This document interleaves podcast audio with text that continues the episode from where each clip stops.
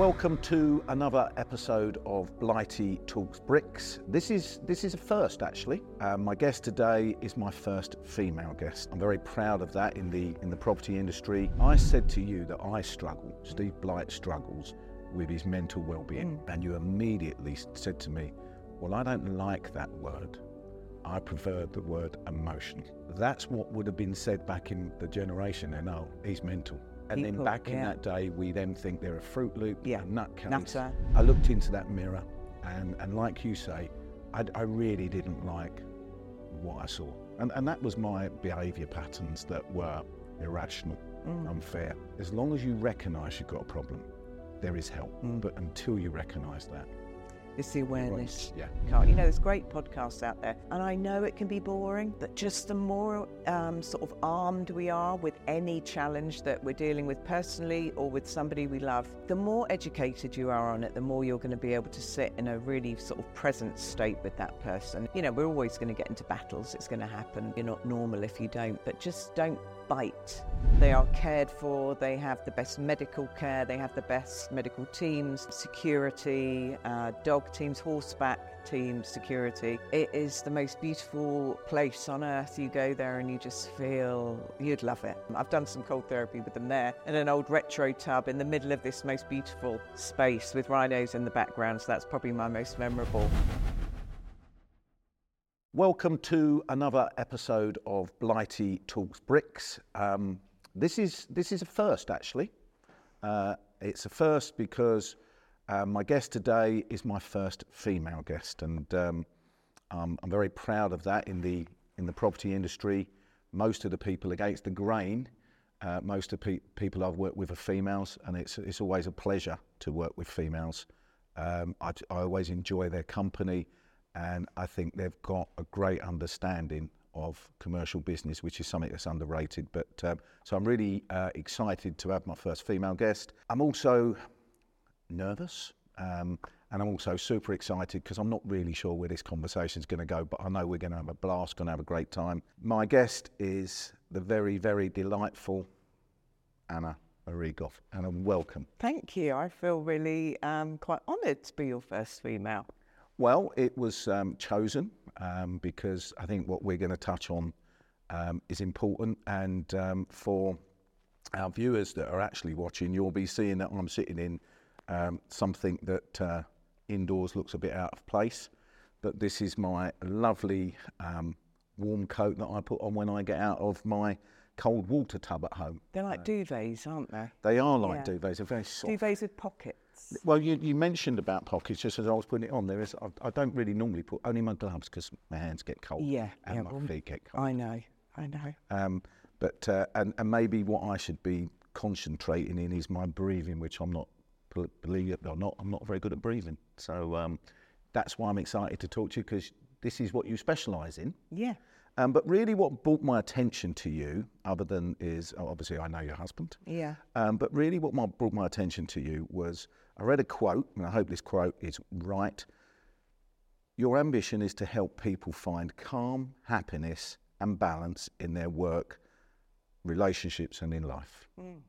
And hello, I need a bit of help. So do you know what we all do if we're honest? I think it's.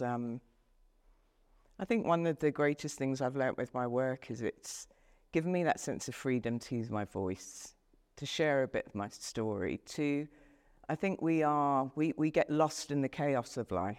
And that's what I mean. I say, I want to be sort of almost just that hand to help you find a bit of calm amongst the chaos. And I think having these open conversations is refreshing for people. You know, I think we are getting better at it, but I think for me it's given me a sense of freedom. This is how I am, this is what I've been through, and this is how I'm going to help you. And I think that makes me more relatable. When did you realise that A, you wanted to do this, or when was the time that you felt actually, I don't know if it comes from confidence or from a place of maybe not being in a good place, but you felt that you could say, do you know what? This is what I am, this is what I'm going to do, and I'm going to talk about it. Probably about 5 years ago. It's just before lockdown.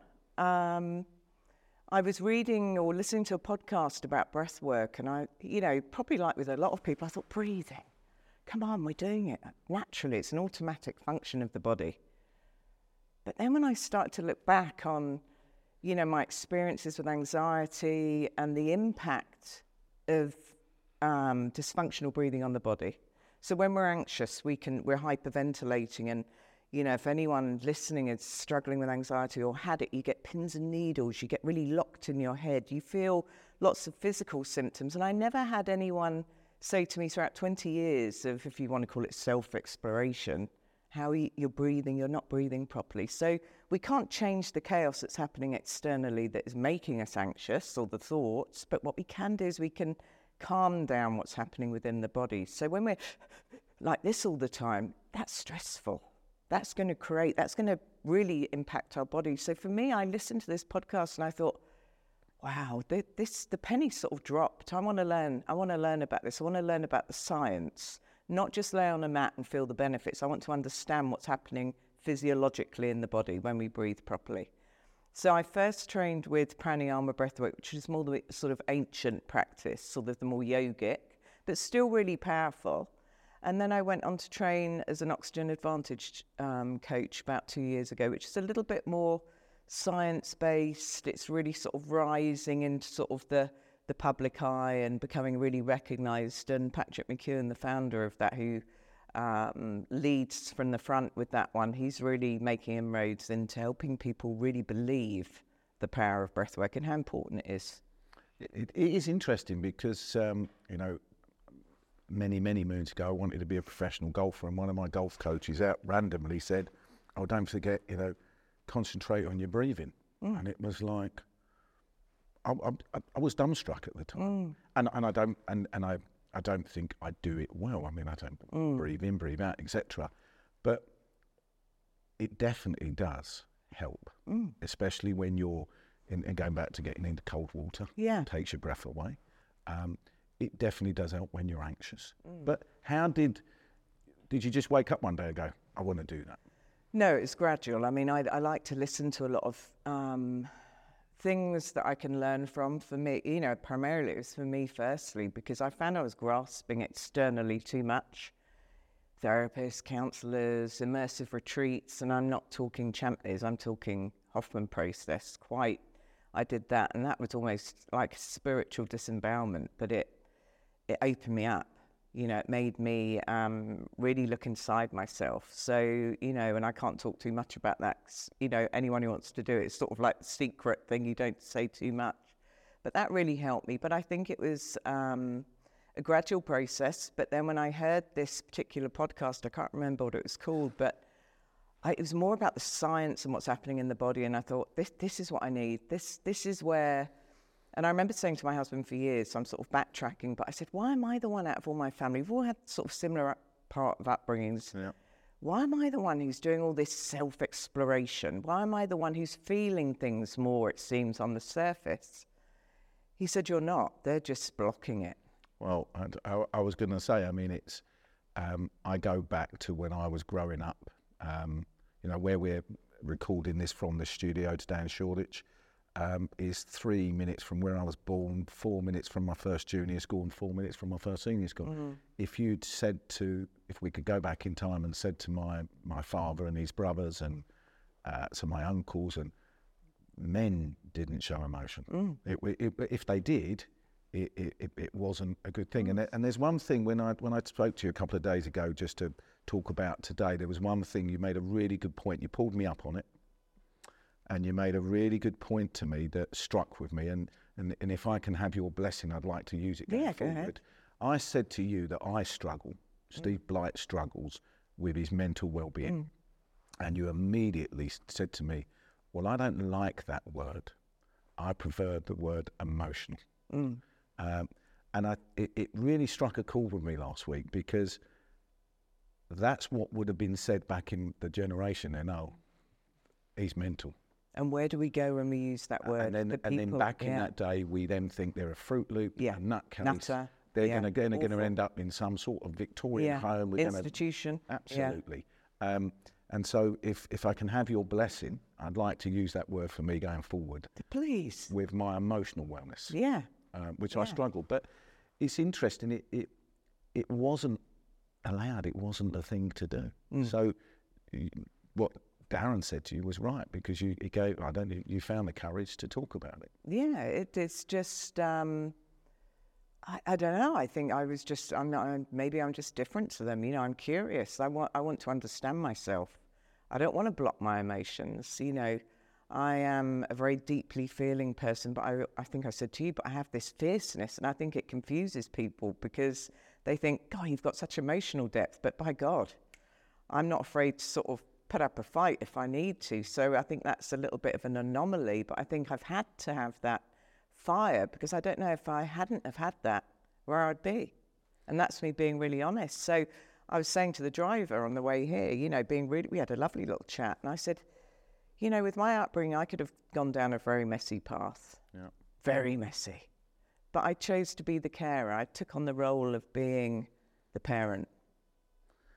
But you did that, again, if just on some of my research, you did that from, I think, your statements where you felt you had chronic burnout and anxiety. Yeah. So, and you said you've just made the point that you could have easily gone down another road. Yeah.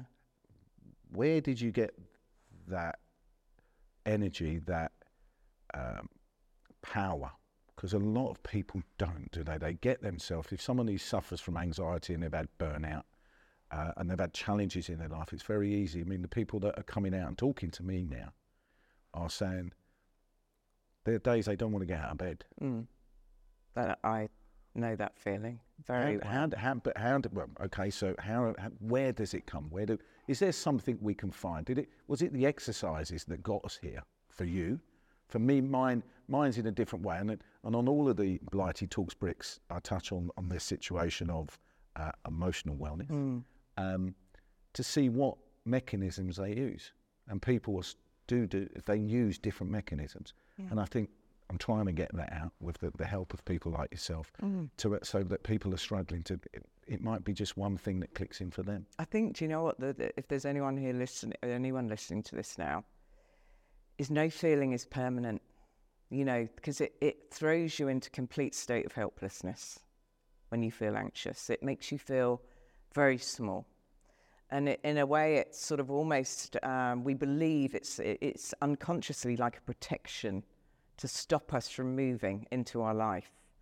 So something has happened in our lives that is sort of, and I think some people are more susceptible to anxiety, generally quite deep thinkers, quite sensitive people. And when I use the word sensitive, and I talked about this on the way here, I don't mean soft. I mean, we just feel things more. We have more awareness of what's going around us. I was like that since I was very young. So I think it was something that was just, I was born with as well. I had this curiosity and this awareness from a very young age. But also, you know, I've got to say, I was very lucky.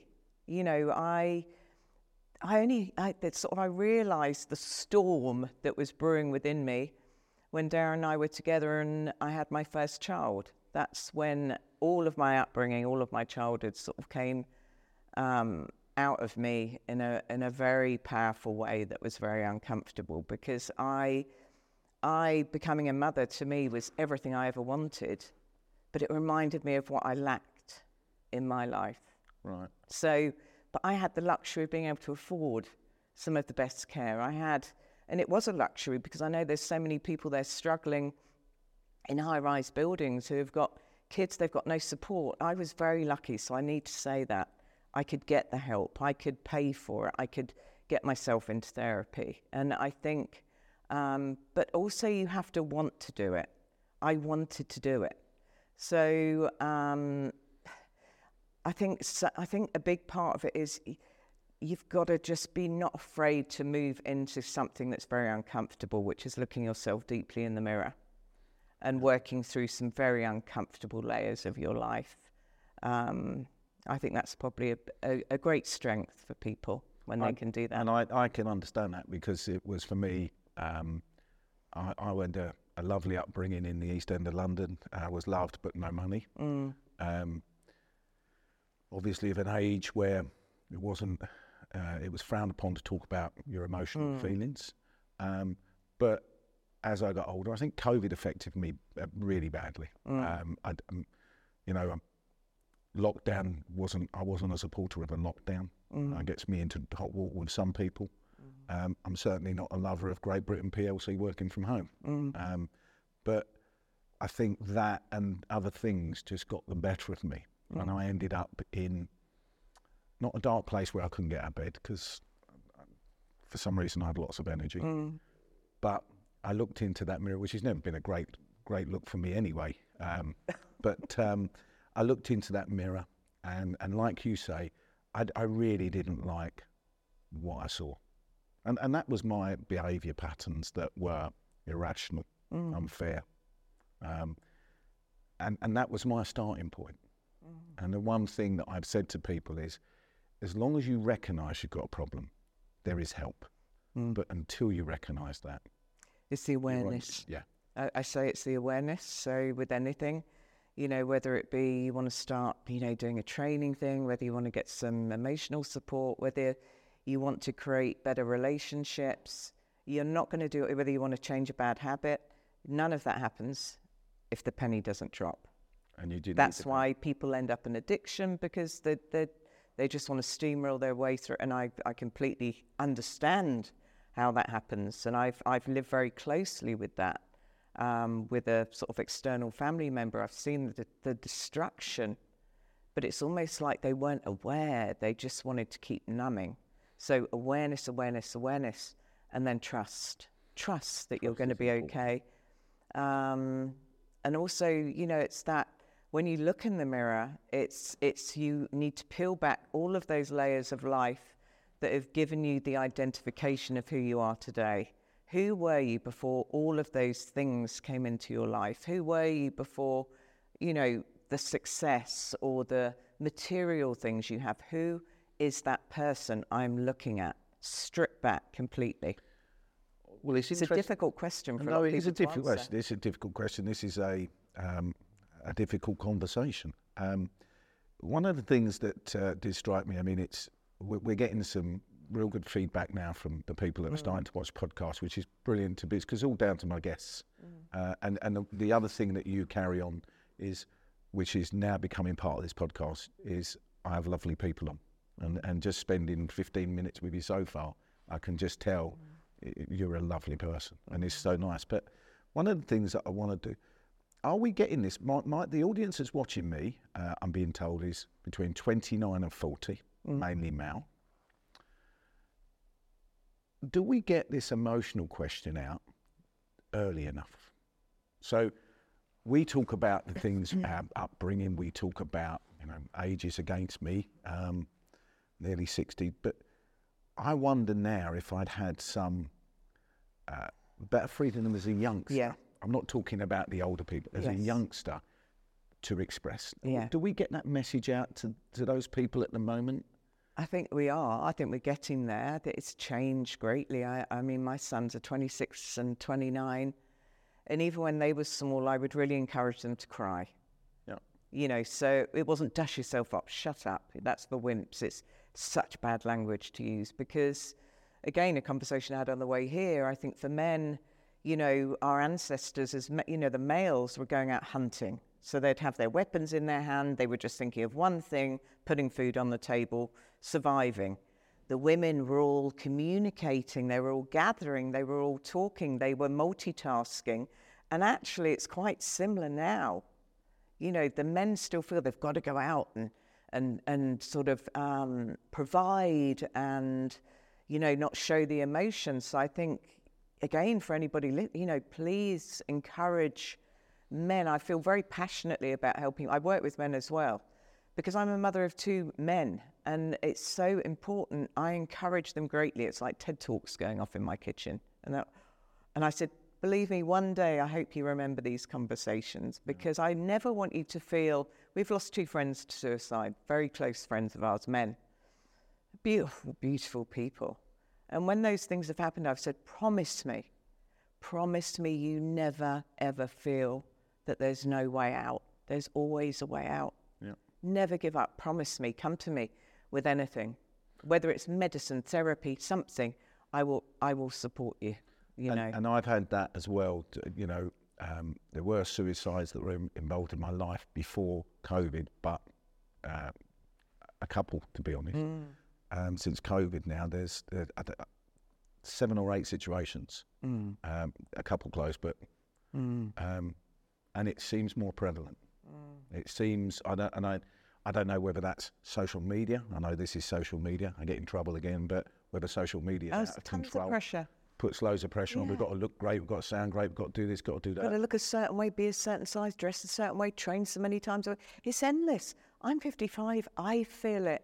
And that's a 27 years of experience with work, the inner work. So if I can be triggered by it at times, not always, not very often actually, how are young girls and young men feeling, looking at that, who don't have that experience that I've got? That's tough. One of the other things that's registered with me from conversations, and as I say, I work with a lot of females, and I'll take the ignorance blame here. I'm quite happy to take it for men in general here, is the menopause. You know, it's... Men have the menopause. Well, so I'm told. Yeah. So I'm told. We're not very good at understanding it. And our way, and I spend a lot of time in male company, is to knock it off with a joke. And I just think, wow, we need to understand it better. You know, I'm a bit naive to it and need to wise up to it and get a better understanding of it. And again, if I think about having that conversation 30 years ago, I would have gotten laughed at. Yeah, again, another thing, like with breathwork, menopause, I work with, someone who's very prominent within this industry. She's just brought out a book. It's on the bestsellers list. I'm one of her sort of top facilitators. She's got an app. It's a conversation that's got to be had. You know, I got thrust into mine early through, I had a couple of traumas quite close together, and just I went from having normality to a shit show, is the way I'm going to describe it. It was like, what is happening? And it's like I can only describe it as something entering your body and you don't know who you are anymore. It is horrendous for some women, for a lot of women actually, not some. It's an absolute roller coaster. You don't know what's happening with your body shape changes, so you're almost grieving. You're old, you know, you're not loving yourself as much anymore, but then your mind is going into a myriad of stories about yourself. You've got all the physical symptoms. It isn't pleasant at all. And I've asked a few friends, since I've been doing a podcast, I've asked a few of my male friends, and the answer that comes back is, we don't know what to do. Now, okay, you can go and read up on the internet, you can go and get, but is there something that generally for... We've got 29 to 40-year-olds here, getting a bigger following day by day. Is there 3 bits of advice that you could give to us, that age group and older? What can us men do to help? If we feel that our partner is going through the menopause, it's like everything in it. I'm not very good at dealing with members of my family that become ill, because... It's because you want to fix it. Well, because I want to fix it. Men want to be fixers. I can't fix it. And I struggle with it. Struggle. Well, the first thing is you can't fix it. So if you take that pressure off yourself, then you're sort of a little bit more open because you're not putting that expectation on to fix it. Secondly is listen. Just listen. You know, try not to react quite as much, because I remember I was highly reactive. I was dealing with sort of the difficult things that sort of thrust me into it in the first place. So I was unraveling from all of that as well. So you become very irrational. I was very irrational. I was very short-tempered. And then it can become a battle. And then when you get locked in a battle, the symptoms of the menopause almost become worse. So it's a vicious circle. So it's almost like you can't fix it. Just listen. And just empathy. Just empathise. But more importantly, get the education. Do a little bit of reading up on it. I used to say to Darren, please read this. listen to this podcast. You know, there's great podcasts out there. And I know it can be boring, but just the more sort of armed we are with any challenge that we're dealing with personally or with somebody we love, the more educated you are on it, the more you're going to be able to sit in a really sort of present state with that person. Instead of, you know, we're always going to get into battles, it's going to happen, but you're not normal if you don't. But just don't bite at every sort of reaction.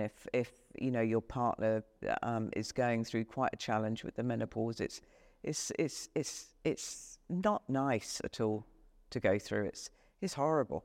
This Blighty Talks Bricks is aimed at the property market. There's a clue in the title, but it's about trying to actually get a wider understanding of what our life's about, for us to understand that we do have a problem in this country with not enough homes.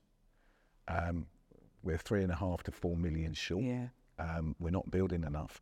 And there was a great guy who sadly passed away, Tony Pidgley, who once said to me that if we don't provide accommodation and the opportunity for everyone in the country to live,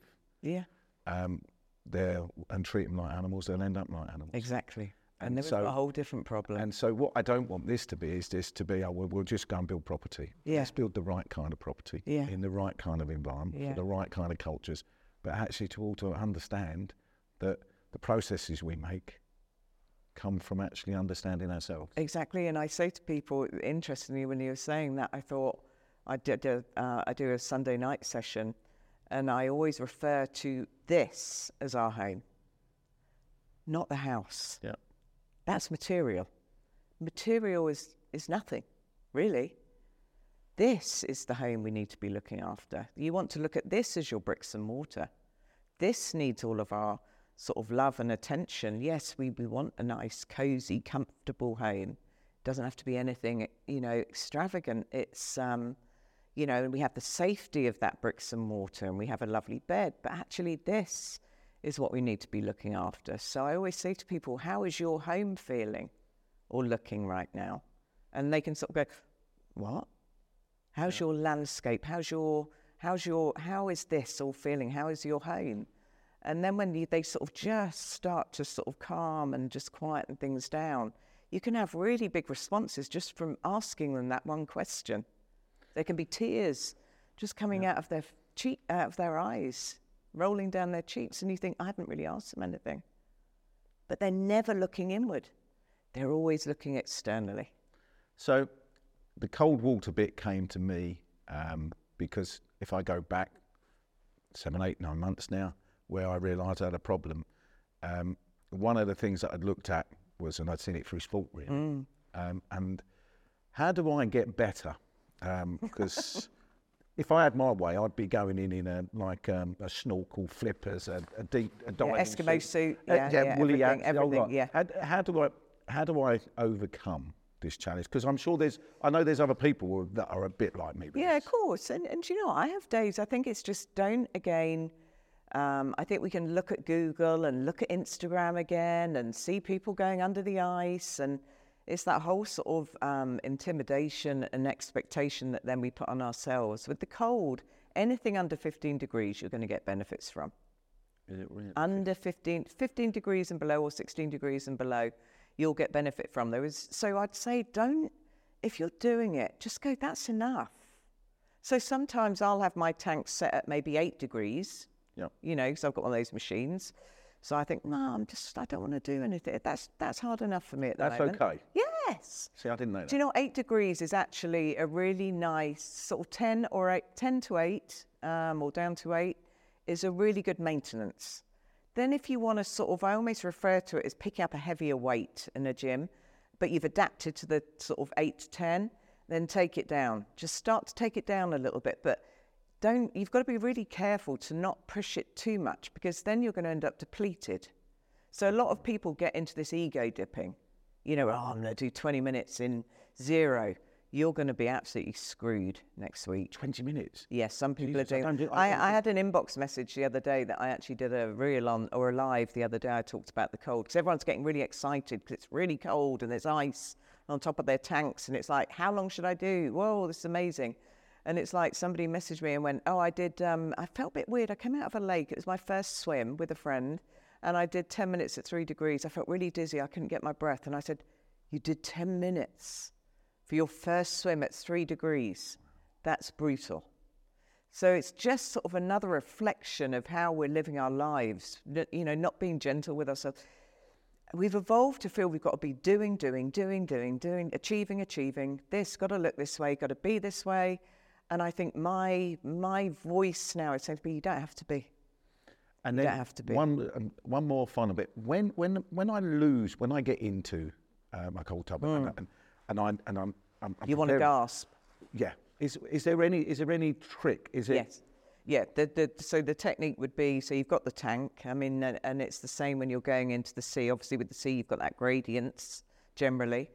So you're stepping probably, unless you go running in. But a lot of people don't want to do that in the winter. So with your tank, for example, you want to sort of take your breath in as you're about to step in. Then you step in, so you actually step into the water using your exhale. So, because I want you to, you know, our inhale I think of as our sort of intention, our active part of our breath. And then the exhale is almost where we're letting go. We are just going, so I'm best to go in slowly. So step in on your exhale, yeah. But then don't hang around. Because the more you hang around and you don't get your bum down, your mind is going to come in and go, don't like this. This is really uncomfortable. I'm not really in the mood. You'll come up with biblical lengths of excuses in about 10 seconds to get out. So I'm quite sort of, right, come on, in. So they're stood up, and then you lower down again. You take another inhale while you're stood up in the tank, and then lower down on your exhale. So just remember, I step in to the water on the exhale. I breathe in again, and then I lower down on the exhale. So it's literally just 2 rounds of inhale and exhale. Okay. The exhale is used for actually the introduction to the water and then the lowering down into the water. So basically, in 4 weeks' time, this is on eBay, because I won't need this no more then, will I? No, because when I get out, because you haven't been to our house, but I'm going to get you over there. I've got about 100 metres to walk from my tanks, and I was doing that in the snow, in a swimsuit, coming out the tank, walking up my garden, on the floor that's literally like needles under my feet because it was all frozen, but a bit of reflexology or acupuncture. And I'm walking up my garden because I feel warm, because I've just gone in a big cold tank. Talking about feeling warm, and I do feel warm in it, when I get involved in charities, I get warm. You know, Darren and I are doing something for a charity that's close to your heart, which is Care for Wild. Just give me a couple of minutes on Care for Wild. Oh, they are. I mean, Petronelle is the most. I think you met her at our event. She's the most inspiring woman I've ever met, and I don't say that easily to people. She's certainly on my inspirational list, and it's a very mutual relationship we have. So they are the largest rhino orphanage in the world. So they are rhino orphanage. Yeah, just that word, just those 2 words. I mean, make me smile. Yeah. So they recover, so they will get a call from the bush, wherever that is, so the Kruger, wherever they've found, you know, babies that are left behind or traumatised, and their mothers have been brutally murdered for their horns, which serve no purpose. The horn is like our fingernails, and just, you can imagine through lockdown, it was terrible what was going on. And then there's some of the images, and so Darren and I, so they bring in, they look after them like they are children. They are cared for, they have the best medical care, they have the best medical teams, vets, security, dog teams, horseback teams, security. But it is the most beautiful place on earth. You go there and you just feel, you'd love it. You'd love it. I've done some cold therapy with them there in an old retro tub in the middle of this most beautiful space with rhinos in the background. So that's probably my most memorable session. I mean, I think we're in recession. I'm certainly the property industry is. Lots of charities that are close to my heart are struggling for income. Yeah. Is that the same for them?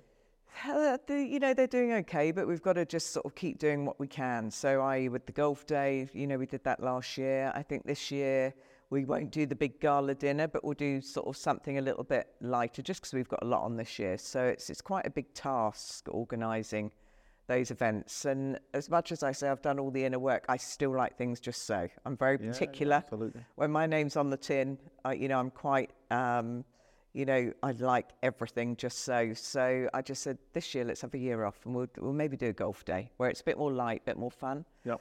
And if that raises $50,000, brilliant. You transfer that over in the South African rand, is it? Yeah, it's rand. Menopause brain there.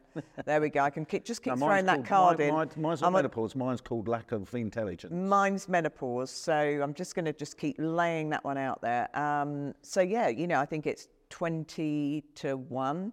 20 of their rand to the pound. So I mean that's loads. Yeah. Well, you can be assured of my support. Thank you. I'll certainly do what I can at my end. Talking about support, thank you very much for coming on. No, thank you for having me. I cannot believe how quickly time's flown. I know. And again, you've just carried out. I mean, the thing that strikes me the most about the podcast, the Blighty Talks Bricks bit, is the people that come on. And I've had a variation already, got a lovely list of people coming up. They're all just wonderful human beings. Mm. And I think in this cruel world that we're in, wars going off everywhere, most of the news you read is negative. Mm.